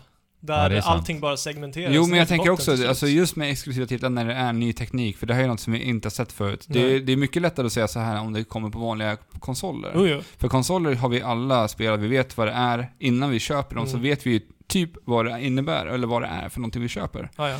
När det kommer till VR så vet vi inte det, riktigt. Nej. Och vi kanske drar oss för att köpa, för nu tänker jag försöka sätta mig in liksom den vanliga, vanliga svenskens liksom, tänk hur, hur den Ah, skulle ja. tänka i ett ju- köp. Det är ju sjukt svårt att sälja in det, men där ligger ju Sony faktiskt i, har de väldigt mycket medvind. För att de, eh, det är många som redan har en Playstation Ja. 4 och priset på en eh, Playstation eh, VR. VR är Ja. så, mycket, så pass mycket lägre. Alltså, för jag tycker ju att marknadsföring överlag på VR, vi satt och pratade lite grann om det igår här. Jag och Andrew pratade lite om det. Alltså så här, hur de har skött HTC Vive-marknadsföringen, eller Valve. Ja, eller hur, de, hur de sköter Jag vet sin inte ens hur jag marknadsföring. sett marknadsföring från dem. Nej, nej men det är så här, HTC Vive har varit ute i mer än ett halvår. Ja. Det är en jätte, jättebra hårdvara, men det enda Ja. vi ser är liksom typ indiespel som du nämner, som bara ligger där på Steam liksom så här. Mm. Överprisade, skumma indie-titlar. Vi får Ja. liksom inte se, det är det som är så kul med Playstation VR. Vi får se liksom faktiskt eh, re, duktiga spelutvecklare. Ja, men Ja, kompetenta precis. spelutvecklare. Ja, och det, det gör ju Sony väldigt bra i att de, de, de tar initiativ och sätter de här utvecklarna på att göra liksom Ja. full-fledged spel till sin eh, VR-plattform. Mm. Medan, medan Oculus och eh, HTC Vive känns det som att de har förlitat sig på att liksom, folk ska ta initiativ själva och göra spel till deras plattformar. Förresten, har ni Och det är ju någon, rätt dumt. har ni någon koll på priserna på PSVR-spel? Alltså jag tänker Arkham, det kan ju inte vara ett full- fullprisspel. Nej, jag tror inte det alltså. Arkham VR. För jag, jag läste någonstans att det bara ska vara typ en, en två timmars Ja, upplevelse. Ja, men, Men jag, tror att det är typ bra halv- i början alltså, också. För att... Ja, eh, ja. För dels för att eh, utvecklingsteamen ska kunna ha det här lilla sidoprojektet att göra en VR-upplevelse. Mm. Som Rocksteady, det är ju bara 70 pers som har suttit och gjort det på Rocksteady. Mm. Och det är ju skitbra grej för Sony, som, som du säger. Bara eh, gå till alla utvecklare, låt dem på sidan om göra en, en liten VR-upplevelse. helt Ja, Jag verkligen. tror de har mycket att Och vinna. där, där är det snarare en miss som eh, både Oculus och HTC har gjort i så fall. Ja, Och det är Playstation som, eller Sony som sköt- sköter det bra. Mm. men det jag menar på att det kan ju missgynna, det är ju det Ja. där att liksom, Jo men precis, Alltså jag att- förstår att, att man kanske inte väljer att inte köpa någonting för att liksom, det finns... det är bara en enda röra. Ja, alltså det är såhär, ja men för att kunna spela Batman måste jag ha PSVR, men jag vill ju ha en HTC Vive för jag vill kunna gå runt i rummet, men Ja, nej, då kommer jag inte kunna, nej men då skiter jag i det. Ja. Ja. Men så är det ju nog i jättemånga fall. Ja. Eh, men jag, jag vet inte om jag riktigt eh, har varit med om en så här liksom, teknikinnovation Ja, men det, nej men det är på nej. samma sätt. Nej, det är Nej, sant alltså det enda också. är väl liksom, det, men det föll väl in ganska naturligt med telefonerna, för det var ju också Ja, en ja, stor det, innovation. det, är bara, liksom. det bara liksom smög sig in. Ja, Ja. och sen helt plötsligt så sitter vi alla och hade smartphones liksom. Ja. Men det, det här är någonting som man liksom måste introducera. För Ja, men smartphones var ju så självklart Ja. på ett helt annat sätt. Ja. Det, det är ju verkligen inte det här. Nej. Alltså, och jag vet inte, alltså de, de som sitter där på toppen, de, jag tror att de liksom också fattar lite att den första generationen kommer inte att slå Nej. för att det är så, eh, en så omständig teknik. Ja. När vi nu dessutom har smartphones och är vana vid att allting ska vara så himla smidigt på alla sätt och vis. Ja. Jo, men absolut. Men eh, marknadsföring på HTC Vive så har jag ju sett på Elgiganten att de har, att man kan gå in och testa liksom. Okej. Och det är ju hur bra som helst. Det kommer ju Sony garanterat göra Ja, också. det måste de göra. Ja. Och på det sättet, om de gör det så tror jag att de kan kränga många, många PSVR-or. headsets på bara det. Ja. Ja. Kidsen kommer där och bara testar och sen så säger de Mamma eller pappa, testa det här. Och så Mm. sätter de på sig det där headsetet och de bara What? ja, men är de smarta är då, det här, liksom? då, då låt, avlåter de en PSVR-enhet Ja. i alla butiker. Ja, alltså för lite grejen med VR är att den initiala upplevelsen Ja. är så, alltså, likt ing- ingenting, ingenting annat som man upplevt liksom. Ja, väldigt starkt. Ja. Så att, att ha en liten, Ja. liten bara tease. Du får spela i en halv minut. Ja. Det står det är så klart och tydligt. De, de har en som, som knegar med att ta bort headsetet efter en halv minut. Ja, precis. Så är det så här, ja, jag ska ha den där för Ja, precis, att de är kvar i den där VR-känslan. Det är skitsmart ju. Sjukt Mm. ja. Ta den Sony. Varsågod. Varsågod. Halv minut. Eh, Beyond Good and Evil 2 gubbar, bekräftat. Så. Yes! Ja, vi snackade om det här med Michel Ancel, Yes. att han släppte bilder. Och, Och det är Michel- begränsat det. Det är han som sitter med det och arbetar på det. Det Asgött. Ubisoft bekräftade det via deras Facebook. De säger ju inte eh, helt och hållet att, eh, eller rent ut sagt att det är eh, Beyond Good and Evil 2. De säger ett nytt spel, Beyond Good and Evil-spel. Men det räcker. Ja. Alltså, som sagt, Michel Ancel har sagt att han inte vill göra samma sak med nästa spel i Beyond Good and Evil. Och Ja. det båda ju bara gott. Ja. Ett litet tips till alla lyssnare. Den 12 oktober Mhm. så kommer Beyond Good and Evil 1 att vara gratis via Uplay Jaha. på, till PC. Vadå att du, om du, om du spelar det då så får du spela det? Nej, gratis? du går in på Uplay, Ja. söker på Beyond Good and Evil Ja. och så trycker du på download. Och sen så får du det? Sen får du det. Du får det bara den dagen? Ja, för att Ubisoft har ju det här eh, eh, anniversary-firandet. Jaha. De fyller ju 30 år i år. Okej. Så de släppte ju även Rayman Origins gratis här för några månader sedan. Okej. Och eh, nu denna månad så är det Beyond Good and Evil. Okej. The Crew var förra månaden. Okej. Där ser man. Ja. Men det är bara under en dag? Nej, under hela månaden. Under hela jag. månaden? Ja, men då så. Ja. Så från, jag tycker det var konstigt. eh, från 12 oktober, ja, det är ju skitsnällt av dem. Ja, det är verkligen. Herregud. Och har man inte spelat Beyond Good and Evil, så det Ja. var det, jag vill bara ge det lilla, lilla tipset. Ja, Om men man inte gör spelar det. det så får du det gratis nu till PC. Mm. Det, jag, ty- jag tyckte det var ett jättebra spel. Mm, det tyckte jag också. Fantastiskt bra. Ja. Och jag längtar efter tvåan. Jag med. Voodoo Vince kommer att få en eh, remasterversion. Har ingen Yes. aning om vad Voodoo Vince är Eh, ens. det här var ju lite under den tiden när Microsoft försökte etablera en maskot för sin Xbox. Just det.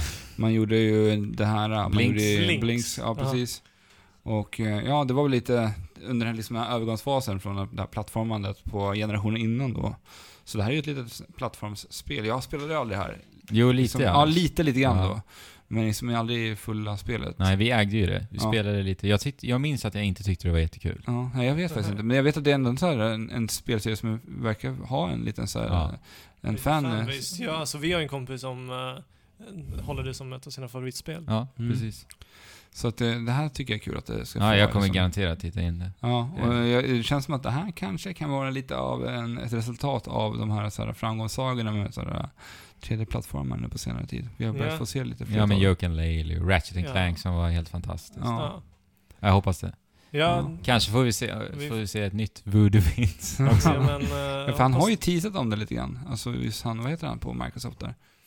Phil Spencer. Ja, han har ju haft t-shirts och grejer och sådär med Voodoo Vince och under vissa event ja. och sånt. Släpps jag tidigt nästa år, den här Mm. remastern. Ja. Mm. Okej. Men på tal om Blinks bara. Ja. Jag, jag spelade några gånger som kid och jag fattade ingenting. Jag Fattade spelade, ni hur man spelar jag Blinks? spelade det inte. Nej, Jag testade det inte. jag spelade lite. Jag, jag minns att det, det hände så mycket, typ. Det var så mycket saker som hände på skärmen. Jag Jo fattar men, inte jo men man typ så här hoppar, sen så, sen så kommer det upp en meny med så här play och spola framåt-knapp och spola Ja, bakåt-knapp det. och jag vet inte om det var rekordknapp och sen Nej, jag så minns så här, inte ja, mycket alltså. Det var inte som Mario, att det var bara att sätta sig och spela liksom. Mm. Ja. Ja, men vi har haft trevligt med köttslamsande och färgstänkande den här Ja. veckan. Ja, det har vi. Verkligen. Mm. Verkligen.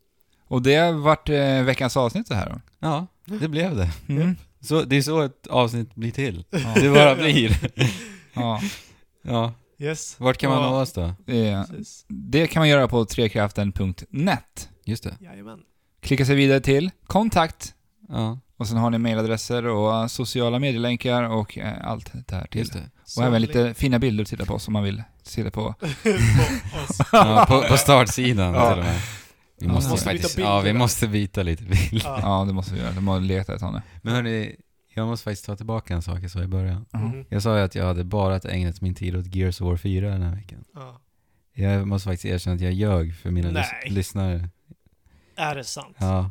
Jag klarade ju av Fifa The Journey. Aha, du klarar av det? Ja, så Ja. att, men jag, vi får ta det nästa vecka helt Ja. enkelt. Sen har jag spelat lite Mario Party Star Wars också. Ja. Det ska vi kolla närmare in på, Ja.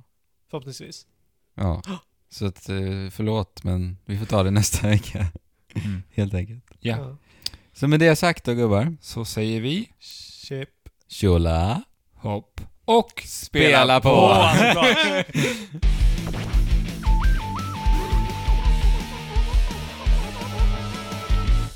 Tillfredsställande att poppa ett huvud